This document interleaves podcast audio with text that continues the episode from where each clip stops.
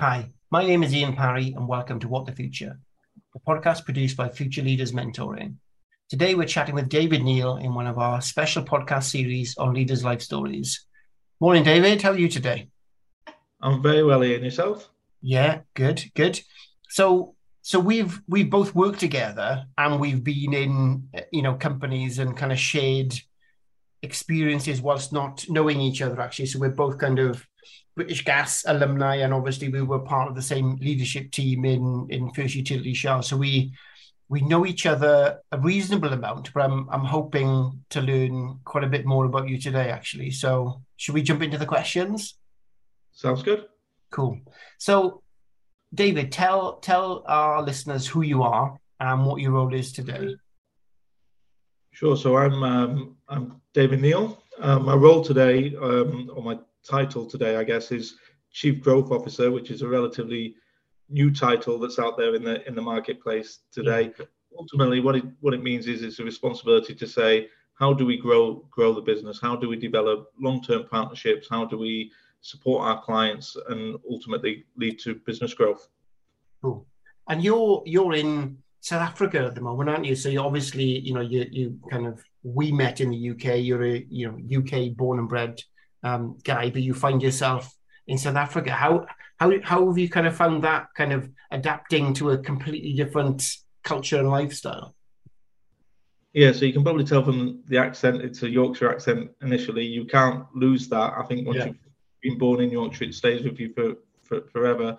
I've, I've been lucky enough um, that I've, I've traveled a lot uh, as, a, as a child. So, you know, we were talking previously around going to school in Australia for a, a period of, of time. Um, you know, I, I, spent some time living in, in South Africa as well ahead of that. And I guess very early on, from most of the roles that I started with, there was a lot of travel involved, whether or not that was traveling around the UK or, yeah. you know, working with multinational companies where there was expectation to spend time in in Germany or in Prague, or, you know, so travel, I guess, was always part of my life as I can remember. So working for organizations that have footprints into different places like South Africa isn't isn't so daunting because it, I guess I I see it as quite normal. I've got a lot of friends that are back home in in Doncaster right now that you know have been in Doncaster all their lives and that's where they'll stay and, and they're quite yeah. happy moving around the corner from from the parents. So to them it seems quite strange when I say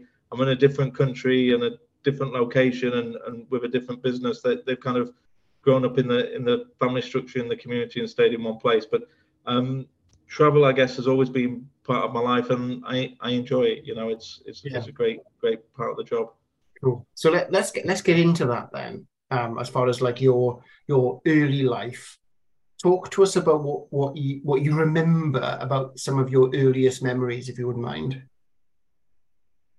Yeah so um I, I think that what I remember most about my early life is is probably the amount of of travel. So, mm. um, and not not just travel with, um, um, I guess holidays and and these kind of things. Most of them were domestic travel when I was a child. It was it was more over moving locations in in the country. So I lived in lots of different parts of the country as I moved around with my parents. So I think that, you know, I, my, my memories are really pretty much only staying in, in one location for a couple of years at a time and then moving on to, to somewhere else. So, you know, lots of opportunities to meet new people at, at new schools or, or new places. Um, and I guess what, you know, feeding it back to the work element, I suppose that's helped me a lot in my later life that I can adjust and talk to people from all different countries and backgrounds about it because I, I was used to meeting lots of new people as a as a child. You know, I, I think that, that that ties into it quite nicely.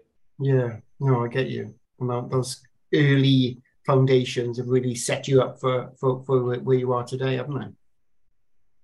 Yeah, I think I, I think so. Um, you know, I, I, don't remember. You know, you hear a lot of people that say they went to this primary school and that was pretty much their journey. Then this secondary mm. school and that was their journey. You know, for for me, I remember a lot of different schools and a lot of different locations uh, growing up. That's for sure.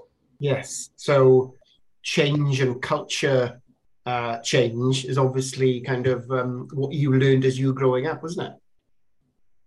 Do you know, I've never, I've never thought about it like that, but you're probably right, and that's probably why I feel so comfortable with change mm-hmm. and why I probably feel more comfortable in organisations or roles that are evolving and changing quickly. You know, I found British Gas, as, as, as you know, when we worked there, they've been going for 200 years. They were very stable. It was a very um, stable organisation, probably not as exciting as some of the challenger brands that I, I worked with, where from one week to the to the next there was a different different challenge that we needed to fix.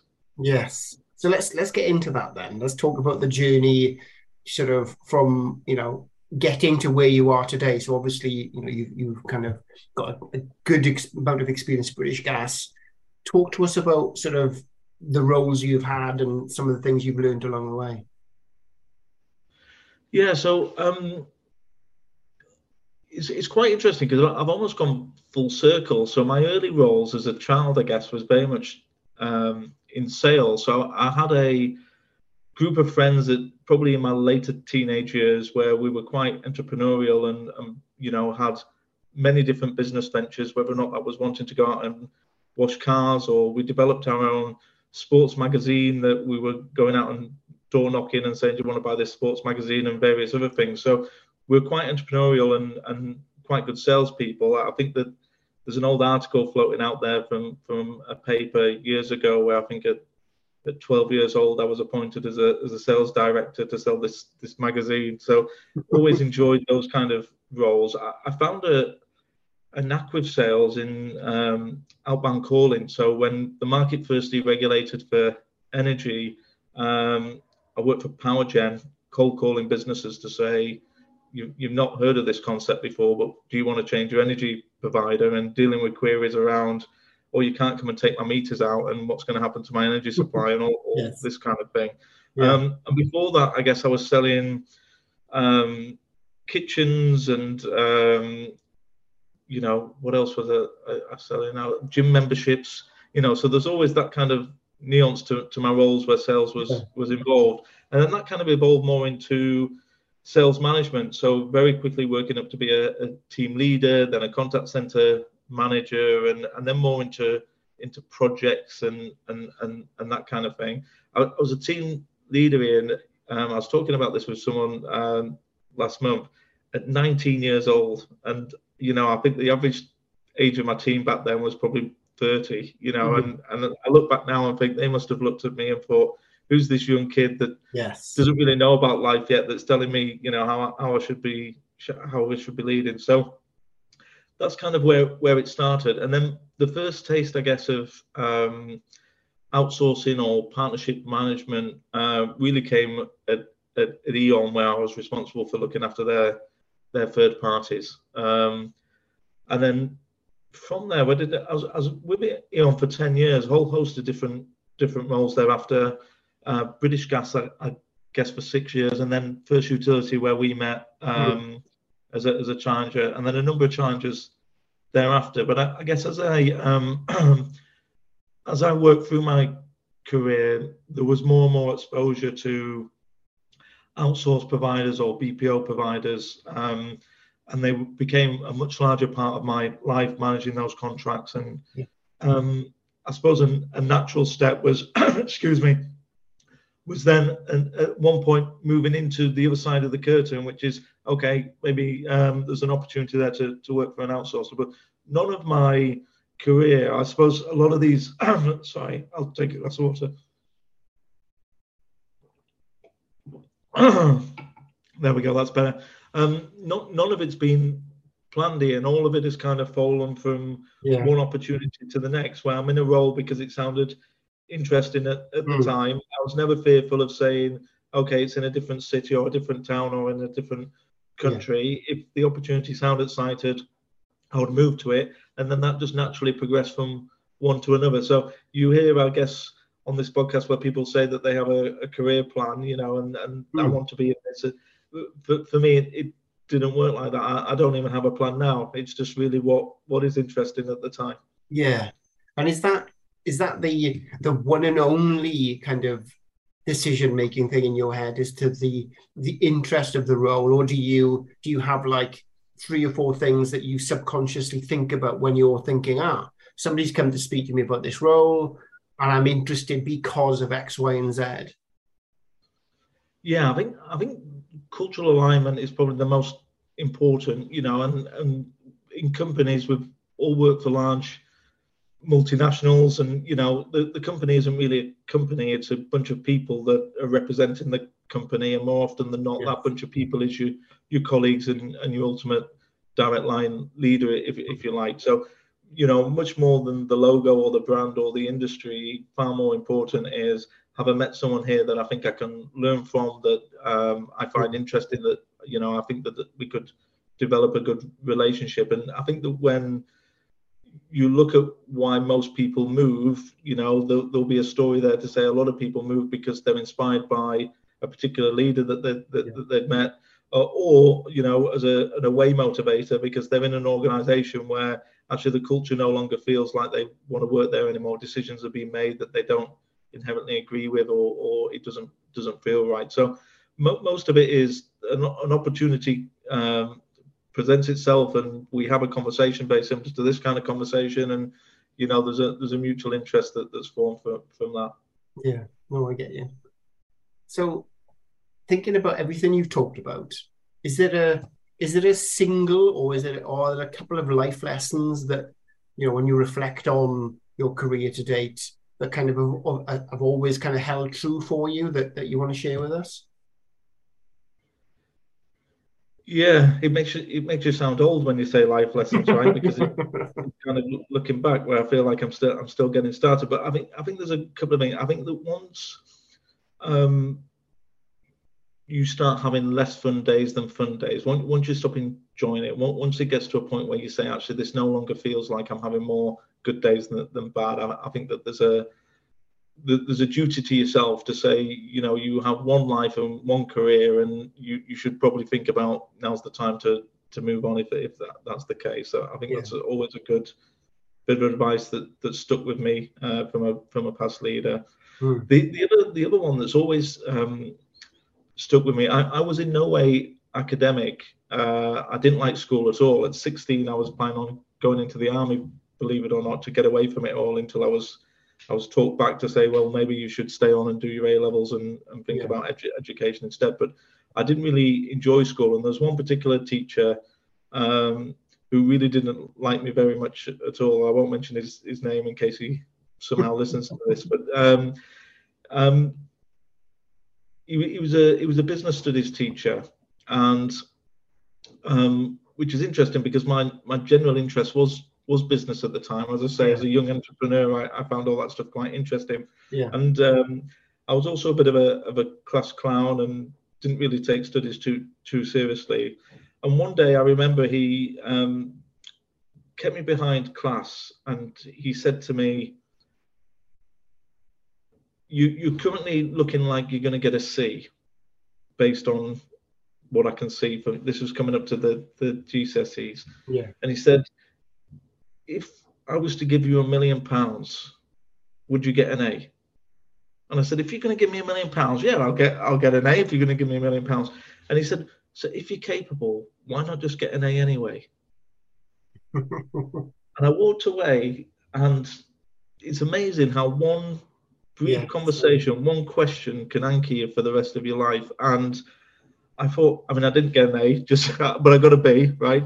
But yeah. um, it, it, it left me to say, you know, if you've got the potential, why why not live up to that that potential? And mm. I, I think that that's stuck with me forever. Which is whatever job I go into, I want to do it to the best of my ability, whatever that best ability is, whatever level it is. That that's where I want to want to go to. And there's a guy um, that we've spoke about previously, um, Martin Pentelow, um, yes. and he also um, reinforced in a different way when when we had a session, and and we're talking about it was a business um, conversation, and we're talking about our aspirations as a as a business, and he said, why put a roof on it?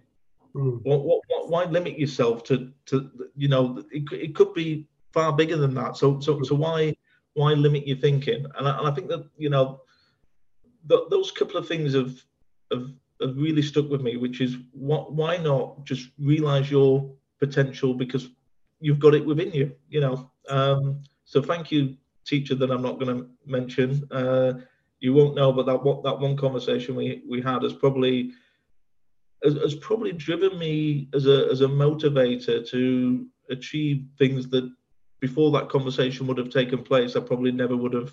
Yeah. Probably would have never strived to, to become, you know. Wow, that's incredible, isn't it? And it it does because you hear people talking about how you can never you can never really tell the impact that you leave people with when you're talking to them and and, and certainly from a mentoring perspective you know as future leaders we try and help we try and do good but you never really kind of know if if, if you are um, from a metric point of view. But just hearing you saying that now um and and he would have carried on through his life and and, and not necessarily known that you know that's an anchor point in your life now in in in everything. And i'm sure you would have mentioned that story to others as well and that would have resonated with them too yeah and uh, it's a, it's a good point. You, you never know you know in in leadership it's it's a great sense of responsibility that often i think that you know we or, or people take quite lightly but you, you you're quite right. I i don't know for the thousands of people that I've, I've led in the past, I don't know whether or not I had one conversation that for me was a, a passing remark or throwaway conversation, but it's perhaps steered them into a, hopefully in a positive place, but steered them in a, in a direction uh, you, you, you don't know. And pro- probably, yeah. you know, you, you never will know, but it's, it's, a, it's a sense of responsibility, I guess, that, that you take on, don't you? Yes. Yeah. I think that, that word responsibility is, is super important there as far as understanding that, that when you do talk to people, yes, it can sometimes it can be a tough environment that you're working in, but you don't you don't have to be that kind of angry individual to try and get the best out of people and to leave them with that kind of legacy of compassionate, positive leadership. It doesn't have to be that kind of banging your fist on the table and, and telling people what to do. Yeah, also, you know, it's um, people often ask me about my leadership style, especially people that, that want to start. And my answer to them is that I'm a mixture of all the good and all the bad leaders that I've ever had before me, because you know I take from the good ones the stuff that that I like, and I, for the ones that have led me not so well, in in my opinion, you know I, have I've kept hold of that and said, you know, I I just will make sure I never do that as a as a leader because I know that how how that made me how that made me feel. Um, yeah. So I think you can take just as many good lessons from the bad leaders, if we want to call them that, as as good leaders as well. And, and probably I've taken just as many, if, if not more, from the bad ones to say, do you know that that's not how I want to. Yeah, that's not how I want to lead. Yes, no, I agree with you. Um, and I, I, in in similar situations, it's then taken me a period of time to detox away from those bad experiences because you get triggered by certain behaviors i think in, in, in certainly with with a bad leader that that you know you kind of get used to being drawn into something. And then if somebody else says the same thing in another in another business you kind of think oh hang on. Is this is this the same behavior or is this something different? And how do you you know you, you've got to sort of properly detox yourself away and and be properly in the moment to, to learn from it i think. Yeah, and, and just recognizing the the impact that good and bad leadership have on cultures, right? So, you know, one of the things again that I always think about is that, you know, when you're when you're leading large groups of people, that you set the temperature. So if you walk in in a bad mood and you're stressed and you know it, it, it reverberates and, and you know it has a much larger impact. So it's that self-consciousness to say again, it's that responsibility word of yeah. I've got a responsibility that people are looking to me to to, to set the tone, and um, it's you know the, the culture the culture thing I know that you're very interested in, and I think about this an awful lot because I think it's probably one of the most important things in any organization. You know, I always think that you can have you know the best systems and the best tech and the you know but if you haven't got the the right people and the right culture you'll never be successful as a group of people that are all culturally aligned that are, are working hard and, and, and are determined. And I think there's lots of examples in in many businesses where that's that's the case. Um, I, see it as that you know it's thousands of interactions every day. It's not one big Braveheart speech where you stand there and say, right, this is how the business is going to run and whatever. It's yeah. it's all the tiny decisions that you don't realize make up the difference of a, of a positive culture or a, or a, or a small one. And it's it's yeah. ensuring, I guess, that when when you are the the leader, that you're setting the tone and the temperature of of, of that.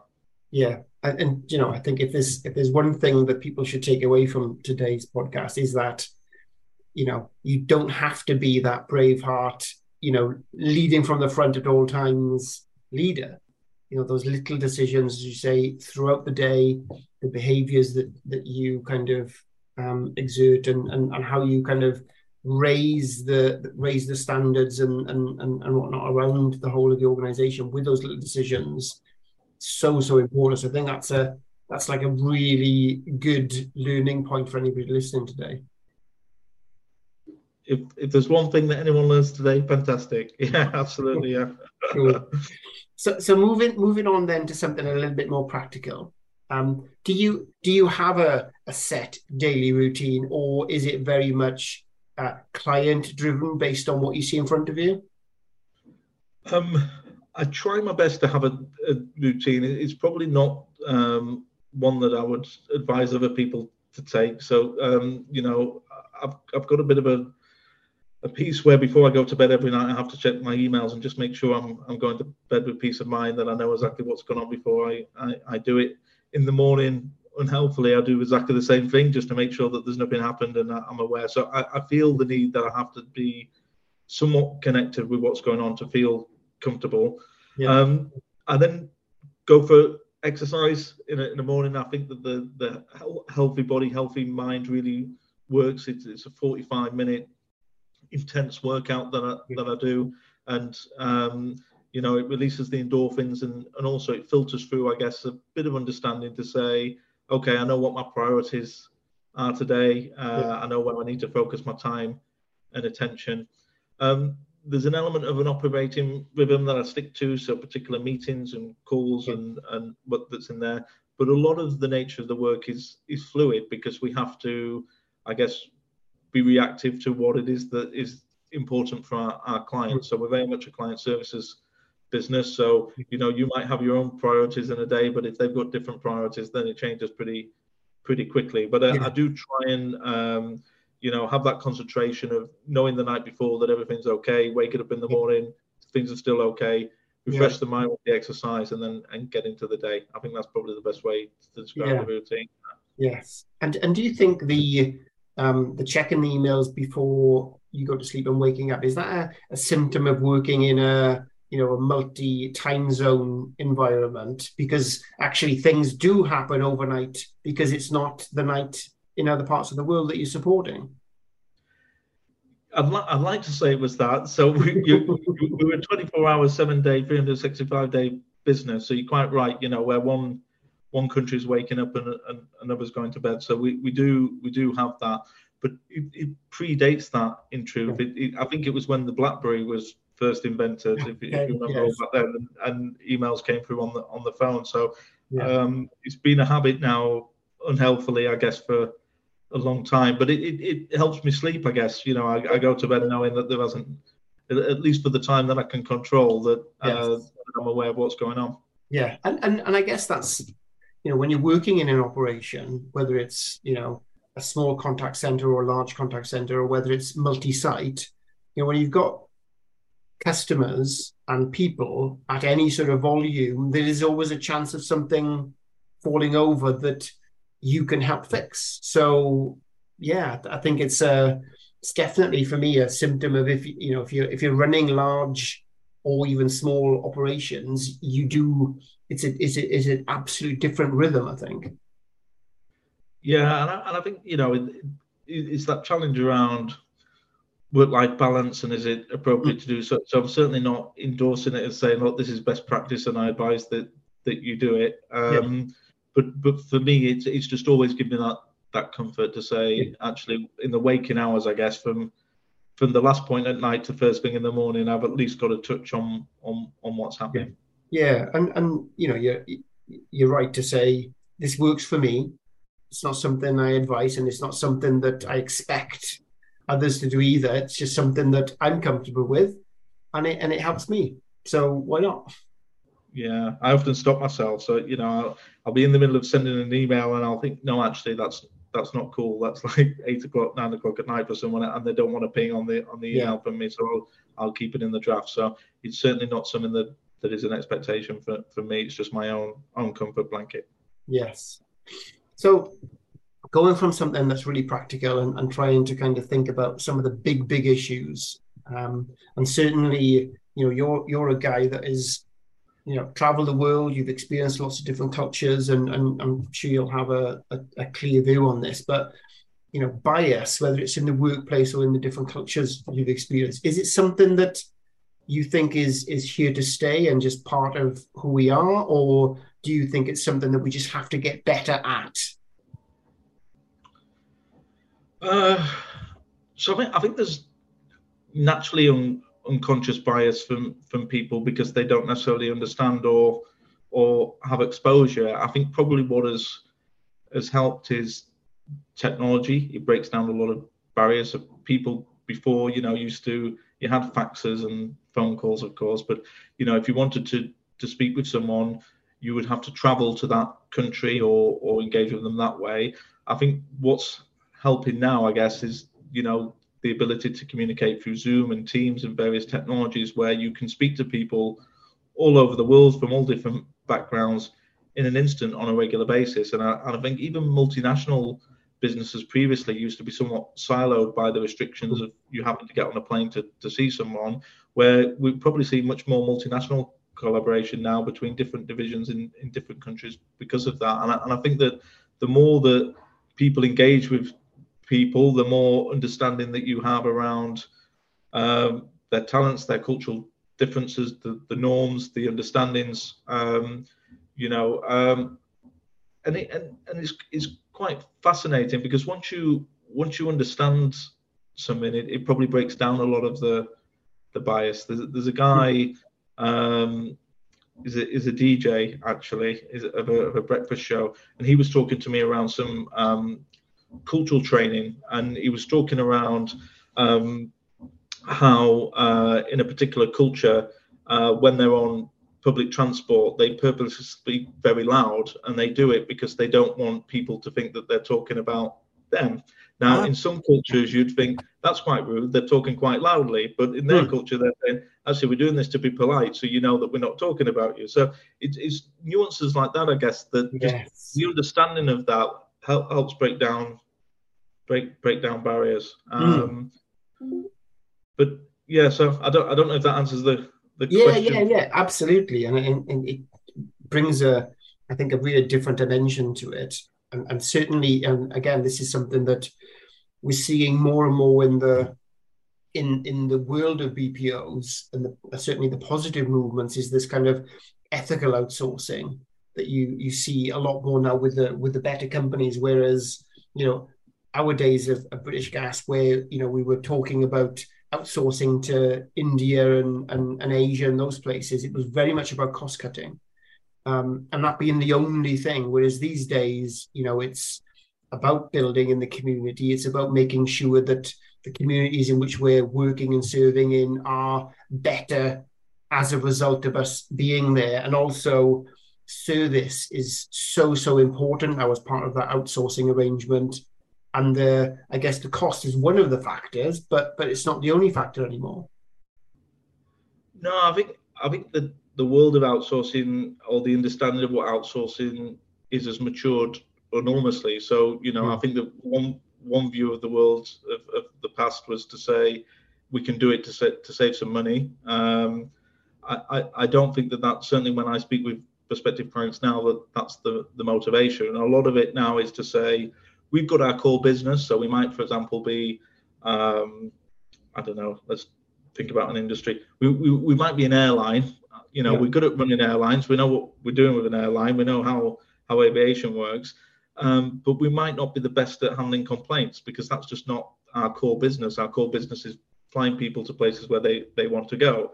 So more and more people are turning to to partners, I guess, to say you are specialists in this because you're dealing with it for many different clients from many different cultures all over the world, and therefore you may very well have people that are more talented at, at doing this than, mm. than, what we have. And I, I, think that's much more of a, of a driver now to say, actually, let us concentrate on our, our core business, and yeah. you can support us with your your level of ex, expertise. Um, I, I, think that's definitely been a been a big change from from yeah. the early days of, of, of partnering. I, I, think that people that uh, businesses, I think, are now more open to say we don't have to be experts in every in every area. You know, we, we, we should know what we're good at and stick with that, and maybe yes. find people that can support us by by being better at it. Yeah, that's that's certainly. Um, you know, when people talk to me about partnering solutions, that's probably the starting point. and then if we can save some money on top, fantastic. But it's yeah. it's not the driver. Yeah, that's cool, and it, it's definitely something I've I've recognised as a massive change in in this industry as well. So, and that's that's better for the customers that these businesses are serving as well, and and just I think better overall for the the BPO industry and better for the industries that they serve. So, um, good to see an industry moving on, uh, you know, with such positive intent. So we're we're at the final question, David. We've whistled through uh, the podcast today. So you, you've already said you don't have a plan. So this is going to be an interesting question to answer, I guess. But you know, where where next for you and your life? Is there a, a country in the world you think I, I really would like to work from there? Um, or is there or is there no plan other than well, I'm in I'm enjoying this job and we'll see what the future brings? Yeah, so I, I can't say for the purpose of I guess my bosses uh, that I don't have a plan, right? You can never say. so from a business perspective, I absolutely have a plan, just in case anybody's uh, listening from that.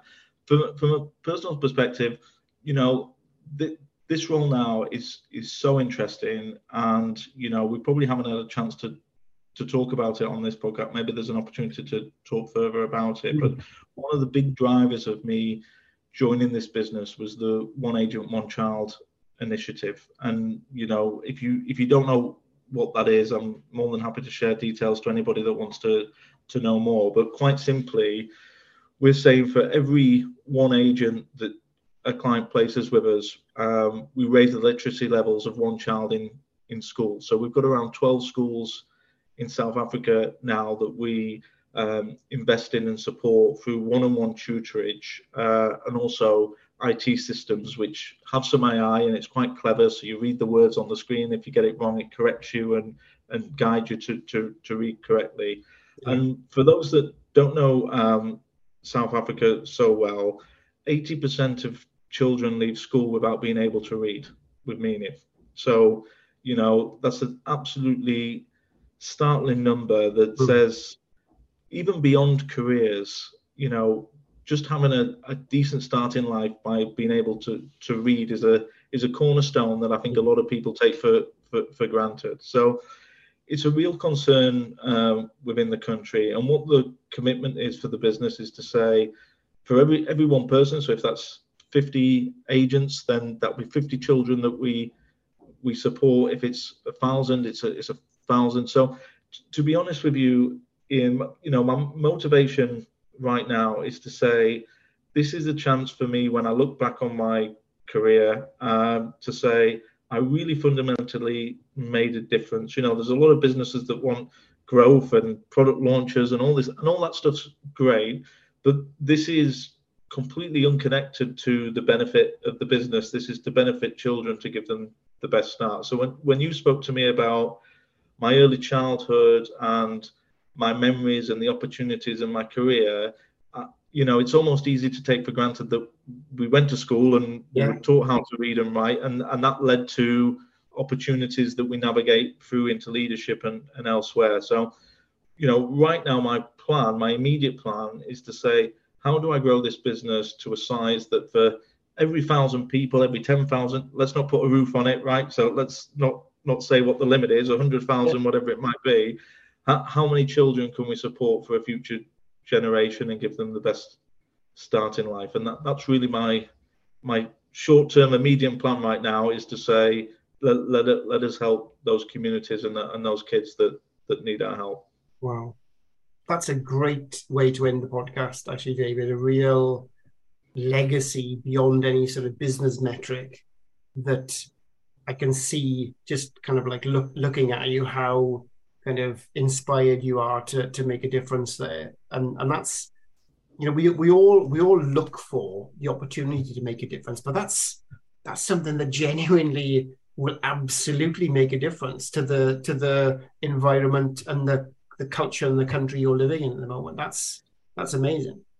It's um what is amazing is that when you go to the school and you see the children and you meet them and you see that they're getting the one-on-one tutorage and you see that they're using the systems and they're learning to read it's so powerful because you see actually this is this is the byproduct i guess of the success of of, of the business. As the business grows there's more and more children there's more and more schools and it does bring you right back to your own childhood and and the schools and the opportunities that you've been been afforded. Um, so yeah, it's it's a real motivation of me at the moment to say, you know, yeah. we we can really change change. We, the reason why it's called one agent, one child, so is the simplicity of, you know, a movement starts with with one. So mm, it's yeah, it's one person and that impacts ten people. You know, right back to I guess what we are saying earlier in the podcast that that one teacher that had that one conversation with me led to yes. however many chain reactions that I've then had to people's yeah. lives in, in the future,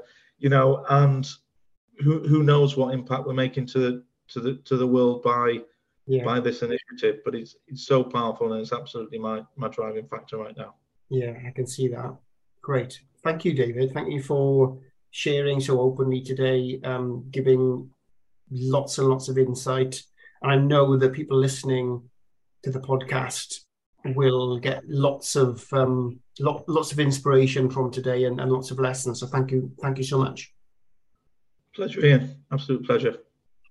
So, as always, thank you for listening to What the Future. If you enjoyed this episode, then please hit subscribe and tell others about us. And finally, mentoring is a hugely valuable step on the leadership journey, and we're here to help. If you feel the same way, then please get involved tap the join us button on our webpage, which is www.futureleadersmentoring.com, and follow us on LinkedIn to jump in on the discussion. But for now, goodbye, and we'll speak again soon.